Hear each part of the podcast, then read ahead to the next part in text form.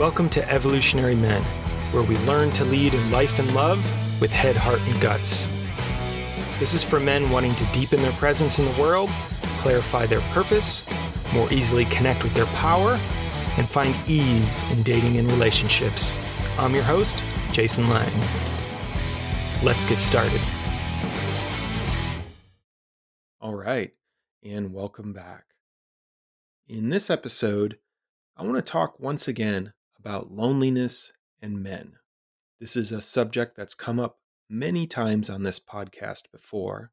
And once again, I just want to start with a little of the kind of sobering and scary research. So, first off, research shows that lacking meaningful, deep connections can basically be the equivalent in terms of health risks to regularly smoking and being obese.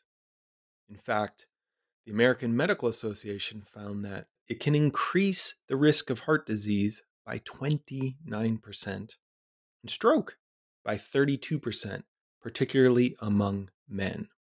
And it's us men that are the most susceptible to these damaging effects of loneliness and to even being lonely. In one YouGov poll, 35% of men reported feeling lonely at least once a week. The campaign to end loneliness, they found that over two thirds of men feel uncomfortable even admitting to experiencing feelings of loneliness. And another research study from the University of Zurich found that 72% of 30 year old men expressed regret over losing contact with their friends. This is a huge deal for us men. There is an epidemic of men feeling lonely. Now, what's really important that I want to talk about today, which is a bit more nuanced on this subject than I've mentioned before, is that there's actually a huge difference between loneliness and social isolation. So, loneliness is an emotional, subjective state, right?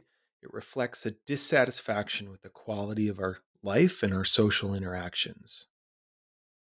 Social isolation is really more of an objective state, right? It's about how much time am I actually spending alone, not by anyone else and not having any social interactions. These two terms are very close to each other and sometimes are used interchangeably, but they are very different. And we can think about this, right? With the the image of someone standing in the middle of the city, surrounded by people, and yet feeling lonely. And that's an experience that people sometimes do share about. I'm around others, but I feel lonely. Whereas you can also be socially isolated, but not feel lonely. And this is a really important distinction because the masculine, men, we often need some social isolation. It's actually really important for the masculine to be able to spend time alone. It can be a very powerful and centering practice to spend time alone like that as a man. And in my opinion, it's a necessary capacity because for a lot of men, because they're afraid of spending time alone, they will stay in or dive into relationships or friendships or connections that actually aren't good for them. But there's such a fear of being alone, they'll take anything rather than nothing. And for men, so for us men, having this capacity to be okay spending time alone actually empowers us to make better choices in relationship. But so, back to loneliness and the feeling of loneliness. There was one research study that just came out in the Journal of Research and Personality, and it was kind of exploring this idea of loneliness and social isolation and really tracking what was happening for people. And here's one of the key insights that might seem obvious, but I think is really important for us to highlight. And what they found was it was more about the quality and depth of connection more than how much connection. So, in short, the type of interactions and relating someone has is far more important than the quantity of those interactions or relationships. And this is so key. And for me, I can share a, a, personal story around this, right? When the COVID pandemic started, I was actually a just new, fresh father, and the world shut down. And so I had two layers of shutdown. One was just being a newborn dad. We didn't have much time or space to get out of the house and have social interactions. And then there was this whole societal and cultural layer of the world literally shut down for, you know, 6 months to a year. There was very little going on. Newborn child who we discovered had some special needs. We found out she was deaf. Pandemic. A couple years into a, a marriage and relationship, growing my own business. Really intense stresses. But I did quite well in a lot of ways during that time. And one of the reasons for that, which I kind of knew intuitively, had a sense of, but now this latest research study really kind of gives me the evidence for, was I had my men's groups. In particular, I had one men's group that met twice a month here in LA. There were a few times we met virtually, but generally we just met outdoors, right? Even in the heart of the pandemic, we met outdoors, spaced, it was totally fine. And then I had another group that we had already been meeting over Zoom, and we just continued meeting over Zoom. And these were probably my two deepest groups at the time. And that was it.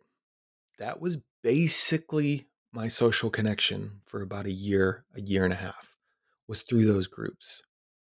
But what's really important was the rhythm of those groups were uninterrupted for me. We kept meeting. I was getting my necessary dosage of connection from other men. And I'm not talking about a ton of men here. These groups are just seven guys each. And I'm pretty sure the impact of them would have been the same even if I had just had one of them. Point being, these were men that I got to go really deep with, and we had very high quality interactions. We weren't just talking about sports or movies. We were digging in and being present with each other around what's going on in our lives. And this is so important and why, once again, I'm here to talk about the deep power of men's groups, right? For a lot of men, as we age, life gets busier.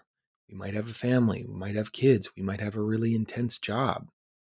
And it gets harder and harder as we exit kind of our youthful stage of being in school and having jobs that come with lots of social connection to being adults, where generally what happens is people go to work and then they go home. And it can be really hard for men to build friendships and relationships, particularly after college, in my experience. And then the relationships a lot of men do have are shallow. Like I've said, they're relationships of triangulation, meaning me and you have our attention on this third thing TV screen, a sport, a film, a game. It's not that those things aren't without value, but they don't necessarily create the depth of connection. Because we could actually both be watching a sports game, be in a ton of emotional pain, be feeling lonely, and not be sharing it with each other. Why loneliness is so damaging to the masculine and us men in particular is because of all these ideas of the man box and what's acceptable for men to feel and share emotionally. A lot of men, like I said at the beginning of the episode, don't even feel comfortable sharing that they're feeling lonely. So they might be going to social interactions or engagements, but feel lonely and not even be able to talk about it with the people they're there with. This has such huge consequences for us men. And it's why I'm such a passionate advocate of men's groups because it's a very functional, efficient way to get a lot of deep connection with just a few men. You don't have to have an army of friends. I actually don't have a tremendously huge social network in the sense of a regular amount of people I spend time with. I have handfuls of friends that I just go deep with, some of whom I don't see for months or years. But when we do interact, we go deep. The quality of our connection is very high. So I have a lot of quality connections with men in my life, but I don't necessarily spend a huge quantity of time with other people outside of my family, just where we're at in this moment in our lives. Men's group, like I say, particularly being someone who's been living here in LA for a while, it's just efficient. If I wanted to see my seven brothers here in a town as big as LA, see them each twice a month, it would take a lot of work driving far across town, scheduling, etc. Men's group is awesome because it's two anchored points in my particular constellation every month where we all meet up together. And so, in those four hours a month, I'm able to maintain and continually deepen seven of the most important relationships in my life with these other guys. So it's really important here because, you know, sometimes when we talk about connection is the antidote to loneliness, it's really easy to think connection means I have to be out socializing a lot. In hell, I'm an introvert. I don't like socializing a lot in particular. I actually prefer going slow, going deep with fewer people, which is why things like men's group and authentic relating have been particularly well suited for me. But now we actually have the research that shows it is the quality of your connections, the depth of connections matter more than the number of connections. That's how Brene Brown puts it, the famous author and researcher that spent a lot of time looking at what works for people when it comes to vulnerability, authenticity, and strong relationships in their lives. So if you're a man that's feeling lonely, which means you don't feel satisfied with the quality of relationships in your life, you don't have to go out there and meet tons of friends or create tons of connections. But you do need to have a few connections that you can go really deep with, where you feel seen and feel safe to reveal the truth of your heart and your being in the moment, and where you feel safe to reveal the truth of your wants and needs and the things you want to create in your life, and where other people can see and reflect and share that back with you. And then you can do the same with them when that capacity is online, we become unstoppable as men. And we need that. We really need that. Men's groups are one of the most powerful answers to this loneliness epidemic we have. Just a few guys who you can get to know over time and go deep with can quite literally save your life, change your health, physiologically, mentally, emotionally, and I would even argue spiritually. So if you're feeling lonely, even if you have friendships in your life, even if you have connection in your life, the question you got to ask yourself is are they as deep as I'm yearning for?